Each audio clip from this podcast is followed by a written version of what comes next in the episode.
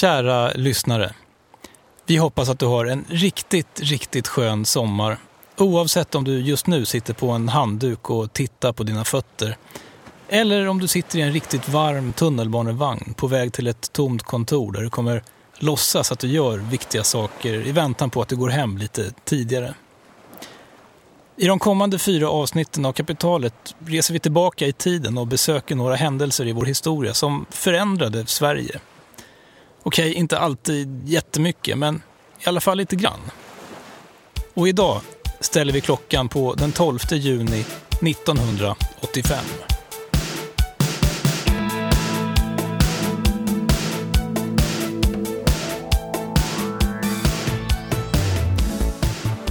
Den här våren har Ronald Reagan svurit sin presidented.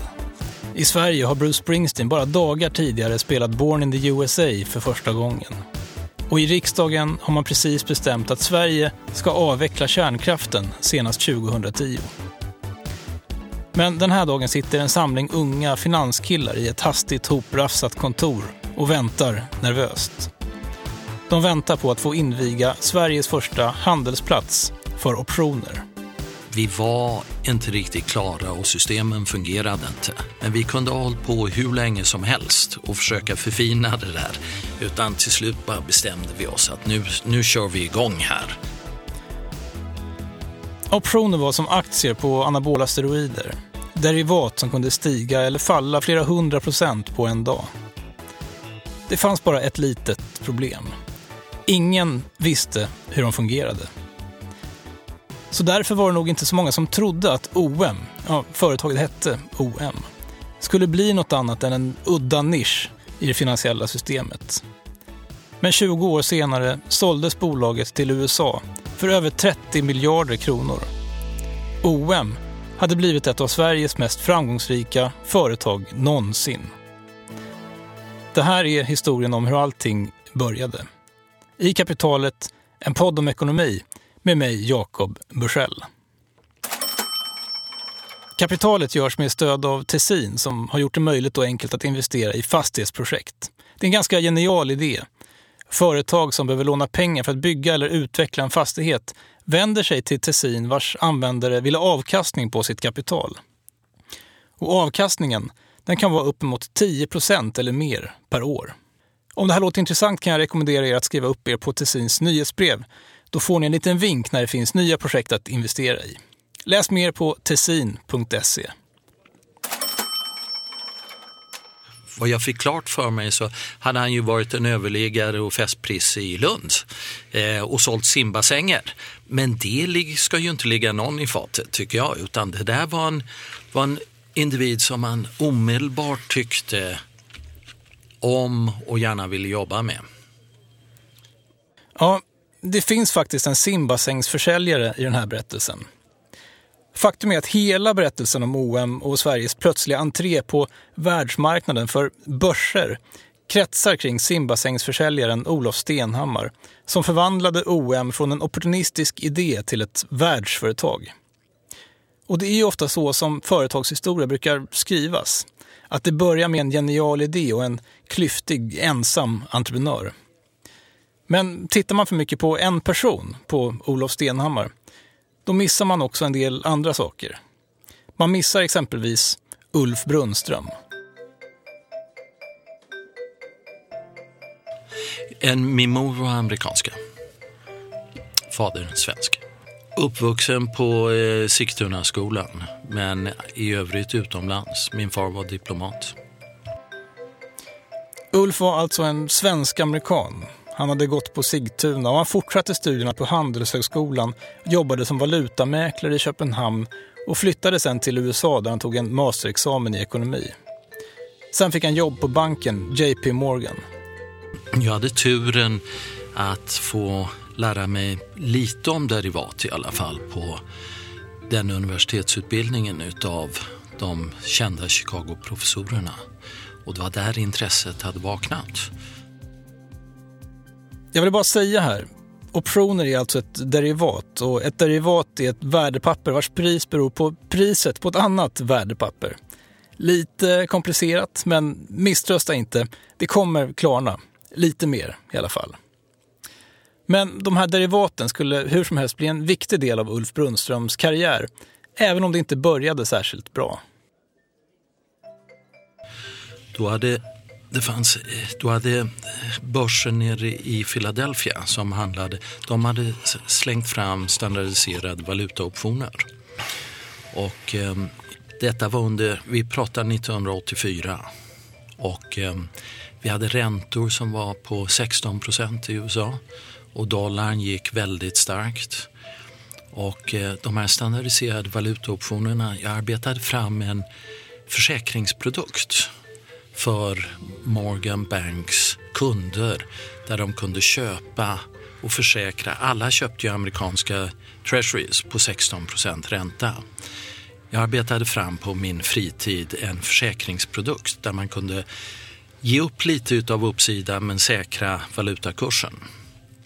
Och när jag la fram den till min chef så sa han att det här, du ska inte ägna dig åt sånt här. Du ska eh, ha kul på din fritid i New York. Och sen tre veckor senare så var försäkringsprodukten eh, presenterad på banken under hans namn.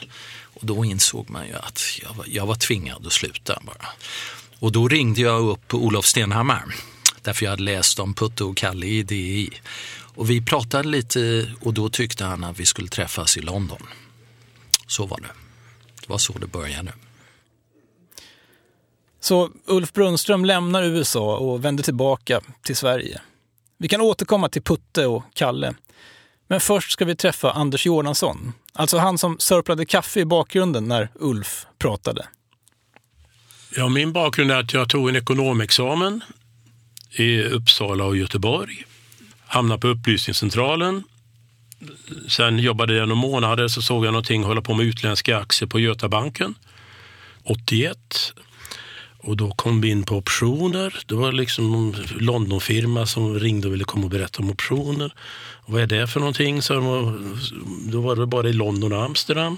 Sen började vi handla lite optioner. Vi gjorde säkert jättedåliga affärer. Och så var det en rekryterare som ringde upp mig som jag satt med en par timmar en fredagkväll. Och eh, sen hörde Olof av sig och vi träffades ett par gånger och så sen så våren 85 så började man OM. Man får komma ihåg vad det här var för tid.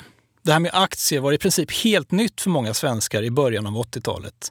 Kunskaperna var väldigt begränsade. Och om folk kunde lite om aktier, då kunde de absolut ingenting om optioner. Ulf och Anders hörde till endast en liten handfull svenskar som visste på ett ungefär hur det fungerade. Alltså, optioner har ju eh, funnits i Chicago under en mängd år, men det var framförallt icke-standardiserade optioner. Och det började egentligen att eh, jordbrukarna hade behov av att hedga och skydda sina skördar.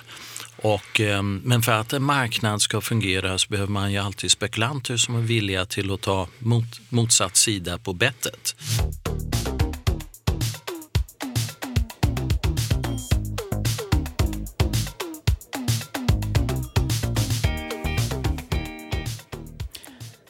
Det är nog lika bra att vi reder ut vad de här optionerna är bra för egentligen.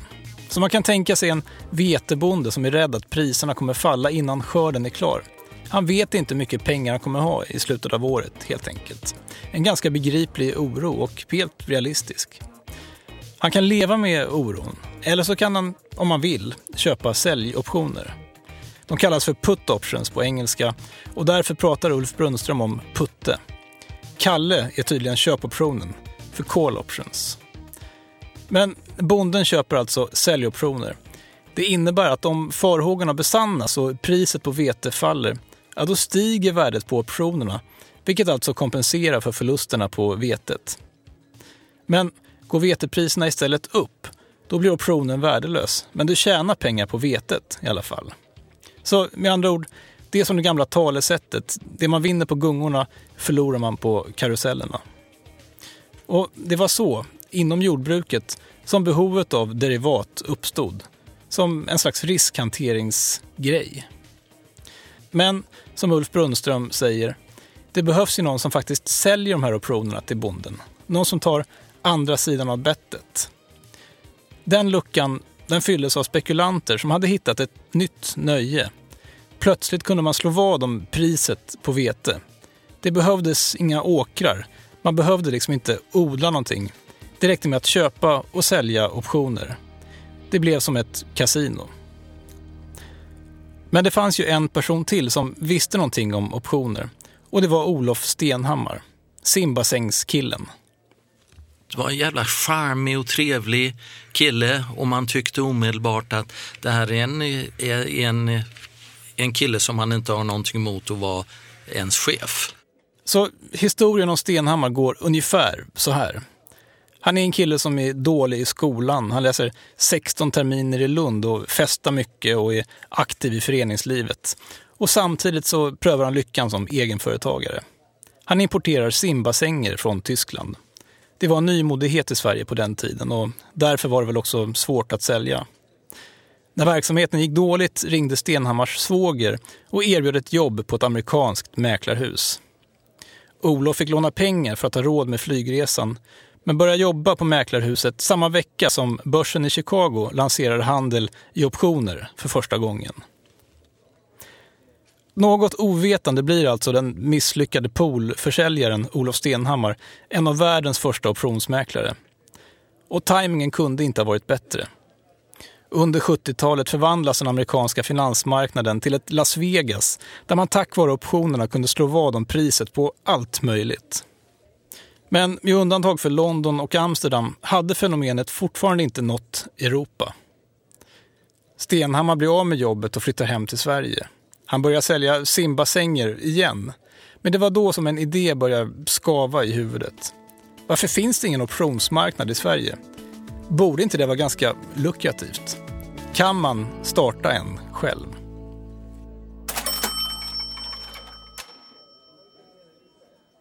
Kapitalet görs med stöd av SvD Börsplus, en tjänst för alla er som gillar aktier. Som prenumerant får man varje dag aktieanalyser från en redaktion som inte gör någonting annat än att sitta och titta på börsen. Och investeringsfilosofin är okomplicerad. SvD Börsplus gillar bolag med goda säkerhetsmarginaler och förutsättningar för att växa på lång sikt. Och ganska sunt alltså. Just nu är det 15 rabatt om du är kund hos Nordnet och 50 rabatt för dig som är Private Banking-kund. Läs mer på börsplus.se.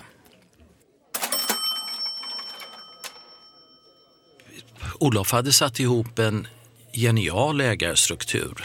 Det var Investor och Carnegie så han hade så att säga motsvarande jordbrukaren, den som hade behov av att skydda portföljen eller att låsa in en viss avkastning. Och Carnegie hade spekulanterna. De hade privatkunderna som ville ta motsatt sida på bettet. Så det var en genial kon konstruktion. Det kanske man inte insåg då, men eh, med, med eh, med fördelen av historien med sig så var det en riktigt lyckad kombination, den ägarstrukturen.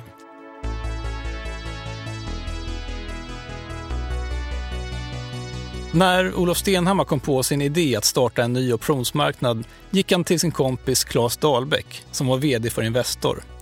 De hade gjort affärer ihop i USA. Och där någonstans kom också en vändpunkt i Stenhammars företagarbana. Han hade gång på gång gett sig in i affärer som misslyckats. Han hade sålt skidresor till Åre. Han hade sålt dataspel och så de här bassängerna förstås. Men ingenting hade gått särskilt bra. Nu, å andra sidan, lyckades han övertala Carnegie och Investor, landets kanske främsta finansiella institutioner, att stoppa in 30 miljoner kronor i en helt ny optionsmarknad. En marknad som ingen egentligen visste om den fyllde någon riktig funktion. Vid den tiden så kanske det inte behövdes. Eh, utan det var mer ett spekulativt instrument som introducerades. Men det passade Investors portfölj att skriva covered calls, det vill säga man utger köpoptioner på underliggande aktierna och låser in en viss avkastning. Så från Investors sida så var det definitivt inte någon spekulation utan det var mer ett sätt att vårda portföljen. Och eh, Carnegie hade, eh, hade den typen av kunder som gillade det här. Det var mycket låg utbildningsnivå initialt och för att vara uppriktig så var väl kunskapsnivån relativt eh, limiterad vad det gällde oss också. Anders var ju egentligen den enda som hade handlat optionerna på Götabanken. Eh, men vi körde igång i alla fall. Och eh, jag tror att en av förutsättningarna för att det blev lyckat var att man hade en uppåtgående aktiemarknad. Det hade nog inte blivit samma succé om marknaden hade gått ner. Idén var ganska enkel. Investor hade en massa aktier, ungefär som en bonde som hade massor med vete och kunde se till att det fanns optioner att handla. Carnegie, å andra sidan, var spelbolaget som skulle förmå sina mer spekulativa kunder att ta andra sidan av bettet. Stenhammars börs skulle stå i mitten och hova in transaktionsintäkterna. Men han hade också en mer radikal idé. OM skulle vara ett privat vinstgivande företag och all handel skulle ske i ett elektroniskt system. Det var radikalt eftersom alla andra börser i världen drevs som medlemsägda kooperativ. Och handeln, den skedde alltid manuellt mellan fyra ögon. Men även om handeln på OM skulle ske elektroniskt så behövde de ändå personer på börsen som kunde hantera större och mer komplicerade affärer. Och inte minst personer som visste någonting om optioner. På den vägen blev värmlänningen Anders Jordansson och svensk-amerikanen Ulf Brunström Sveriges första optionsmäklare. Lanseringen ägde rum 12 juni 1985. Ulf och Anders jobb det var att svara i telefon och skriva upp affärerna på papperslappar. Men de visste inte om någon skulle ringa. Kommer du ihåg hur du såg ut på, på kontoret? ja, det gör, det gör jag. Det, man kom in och så satt vi runt ett mäklarbord, Anders och jag. Och eh, sen längre ner så var det en receptionist och så var det två eh, två glasburar. I den ena hade Olof sitt, eh, sitt eh, kontor och i den andra så satt ekonomichefen. Då. Det, det började med att vi skickade ett A4-ark emellan oss, Ulf och jag. Och så liksom vi hade lite blockorder och så sen kom Olof så här att eh, sa, fasen, pappret funkar inte. Vi får ta och köpa såna här lite konferensblock som man har. Och så gick han och köpte det. Han tyckte det var dyrt, kommer jag ihåg. Jag kommer naturligtvis inte ihåg vad det kostade, men fasen vad dyra sådana här block är. Och så skrevs det upp och så bläddrade, bläddrade man vidare och tittade där. Och, och så sen så blev det ett block till och ett block till och så sen så blev det tavlor. En stor tav, vit tavla. Det skrevs upp order och till slut så anställde vi någon som vi skrek till som skrev med tuschpennor. Och sen blev det eh, sådana här vita tavlor till så till slut var vi inringade av sådana här tavlor. Och det kom mer och mer folk som hjälpte till och så vidare. Så att, väldigt manuellt. Väldigt manuellt. Väldigt manuellt. Vare sig de här nya exotiska instrumenten behövdes eller inte så slog de i alla fall an en sträng hos de mer spekulativt lagda svenskarna som kastade sig över möjligheten som optionerna medförde. Möjligheten att tjäna pengar snabbt på en börs som bara steg. Den här marknaden som tog av berodde lika mycket på de unga hungriga mäklarna ute på mäklarfirmorna som förstod optioner och förstod att det här var någonting de kunde erbjuda de mer spekulativa kunderna och att de kunde tjäna snabba pengar. Och det var ju en enorm hävstångseffekt. Så alltså om man hamnade rätt i en, en späckposition så kunde man tjäna flera tusen procent och det kunde man inte göra på aktieaffärer, den, den underliggande aktien. Så det blev ett enormt intresse för det hela. Men eh, mycket ska, mycket, man, man, det var väldigt mycket de unga killarna ute på mäklarfirmorna som skapade volymerna. Sen så var Anders och jag marknadsplatsen och gudarna ska veta att vi jobbade hårt alltså. Det var, eh, telefonerna ringde i ett alltså. Det var ju en telefonmarknad och eh, vi var enormt över, överarbetade därför systemen fungerade inte heller. Så sen fick man sitta och manuellt köra det på kvällarna men till slut så insåg vi att vi var tvingade att ta in hjälp för att sköta det administrativa på kvällarna. Man kan läsa om den här tiden 1985 i Olof Stenhammars självbiografi. Han hade gjort en budget men visste egentligen inte om de skulle kunna tjäna några pengar. Men OM tjänade pengar. OM tjänade 355 000 kronor i september. Sen tjänade man 2,1 miljoner kronor i oktober och då hade verksamheten bara varit igång i fyra månader. När året var slut hade Olof Stenhammars optionsbörs tjänat 11,6 miljoner kronor och tjänade sedan lika mycket till enbart i januari. Det gick faktiskt så komiskt bra för OM att styrelsen i bolaget började diskutera sätt att minska vinsten för att inte väcka anstöt. Men svenskarnas plötsliga intresse för optioner innebar också att Ulf och Anders badade i papper. Hur såg dagen ut i övrigt? Så det höll det på från när börsen öppnade till den stängde. Sen satt ju Ulf och jag och de här som kom på kvällen och stansade i en avslut. Och så, vi lämnade ju all lunch, fanns ju inte på något annat sätt än vid arbetsplatsen. Det var ju någon som gick ut och hämtade lunch. Och det var ju mycket ofta som middagen intogs efter midnatt. Faktiskt. Så man fick gå till någon krog som hade öppet så länge för att få sig mat. Och sen då ska man vara på plats vid nio nästa morgon, så fem dagar i veckan. Så det var rätt tufft. Det höga trycket på OMs mäklarbord och kanske trycket i marknaden överlag ledde också till många förvecklingar. När marknaden stängde på eftermiddagen satt alla i branschen och försökte förstå vilka affärer de egentligen hade gjort. Olof Stenhammar var tvungen att köpa en bandspelare från Östtyskland för att undvika missförstånd. Och på kvällarna fick Anders och Ulf sitta och lyssna på bandet och reda ut alla felaktiga affärer. Och det är rätt symptomatiskt eftersom jag säger slutet på 80-talet. Vart gjordes en sån apparat? Jo, i Östtyskland, DDR. Där de verkligen kunde det hem och banda folk. Och jag fick tillbringa åtskilliga timmar på kvällarna med att eh, hålla på fram och tillbaka på bandet, fram och tillbaka på bandet för att se vem som har sagt fel och vad som har gjort fel och så vidare. Om en firma sa att vi har köpt tusen optioner på 12 och någon annan säger nej, det var 500 optioner, säger säljaren. Det hjälper ju inte att vi har skrivit något visst. Vi måste ju liksom, det, det var ju mycket pengar det handlade om. Det, det kunde varit miljoner kronor. Va? Så, och då måste man ju banda det, så ibland fick man ju spela upp det på band.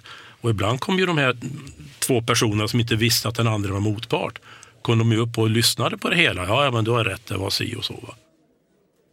Men det finns förstås ett litet problem med att svenska folket började spekulera så ivrigt i optioner.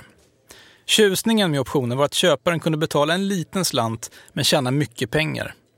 Nackdelen med optioner det var att säljaren fick en liten slant men kunde förlora mycket pengar. I princip hur mycket som helst. Det tog mindre än två år innan katastrofen var ett faktum och Stockholms kommun förlorade en halv miljard kronor på spekulation. Jag kommer ihåg att det var helt ofattbara summor. Ingen trodde att man kunde förlora den här typen av pengar på derivat. Och derivat fick omedelbart en stämpel över sig att vara spekulation och något av djävulens påfund. Tyvärr var det här bara en försmak. Optionerna var konstruerade för att röra sig mer än de aktier som optionskontrakten gav rätt att köpa eller sälja. Väldigt mycket mer faktiskt. Så när börsen kraschade hösten 87 och kurserna föll handlöst förvandlades optionsmarknaden till ett blodbad. Personalen på OM var och spelade innebandy den 19 oktober när USA-börserna kollapsade.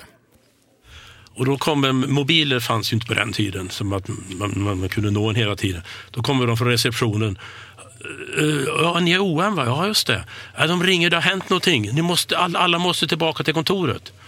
Och vid 22 när vi vår innebandytid var slut, var ju då New York stängde, då fick vi låna en telefon och ringa. Ja, börsen har kraschat i New York. Så alla åkte dit. Man blev kvar hela natten och så vidare. Det gick och folk sov i, i pentryt där och i köket på soffor. Nästa dag köptes filtar och mat och folk kom inte hem på ett par dagar och så vidare. Och, så, och ingen visste ju vad som hände. Eh, Dow Jones sjönk väl 20 procent om jag minns rätt på, på en dag eller någonting. Och det var minst sagt oroligt. Va? Och, och naturligtvis rörde sig optionerna. Men sen rättade det ju till sig och så vidare. Men det var ju definitivt oroligt och en option svänger naturligtvis mycket mer än en aktie.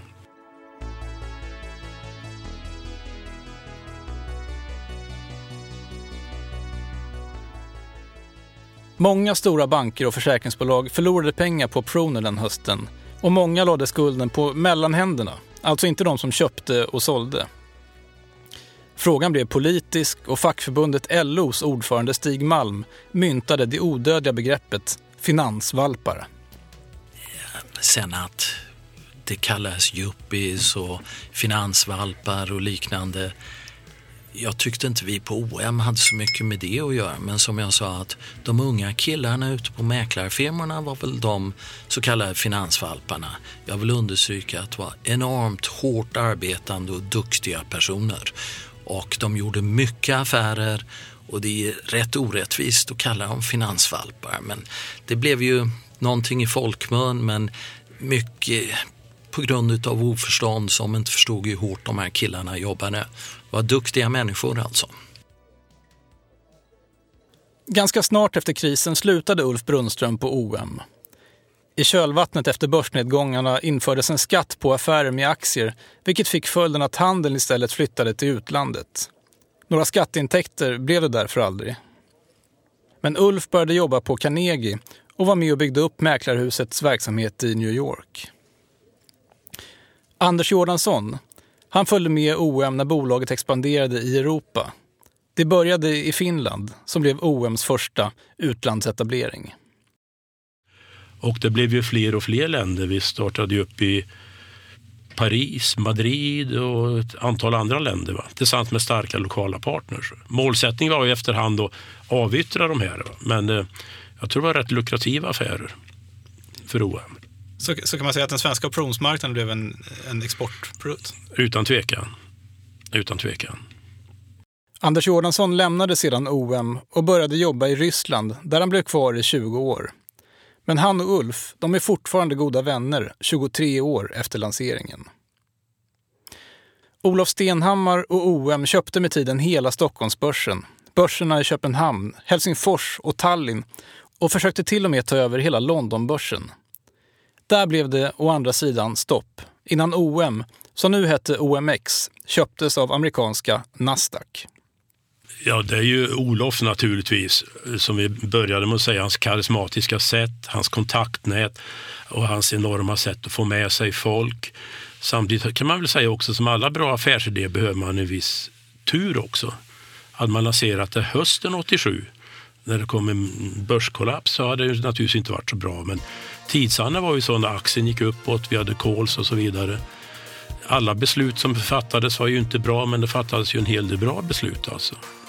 Så att eh, sammantaget så blev det mycket lyckat.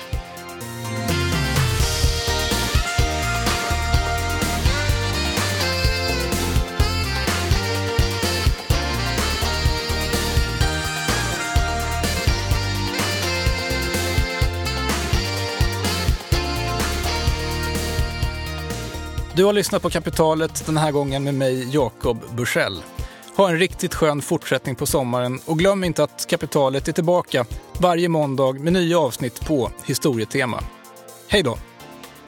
Toppledningen på många av de här institutionerna hade inte en aning om vad derivat var. Jag kommer ihåg att Götabanken åkte på en smäll, jag kommer inte ihåg hur mycket, men toppledningen hade ju inte en aning. Så det blev ett ett enormt behov i marknaden utav en utbildning att hela organisationen skulle utbildas, inte bara affärssidan och backoffice men även toppledningen och det skulle introduceras risksystem. Så jag tror att det var en naturlig utveckling att det behövdes några smällar för att toppledningen skulle vakna upp och förstå vad derivat var och tvingas utbilda sig själva också.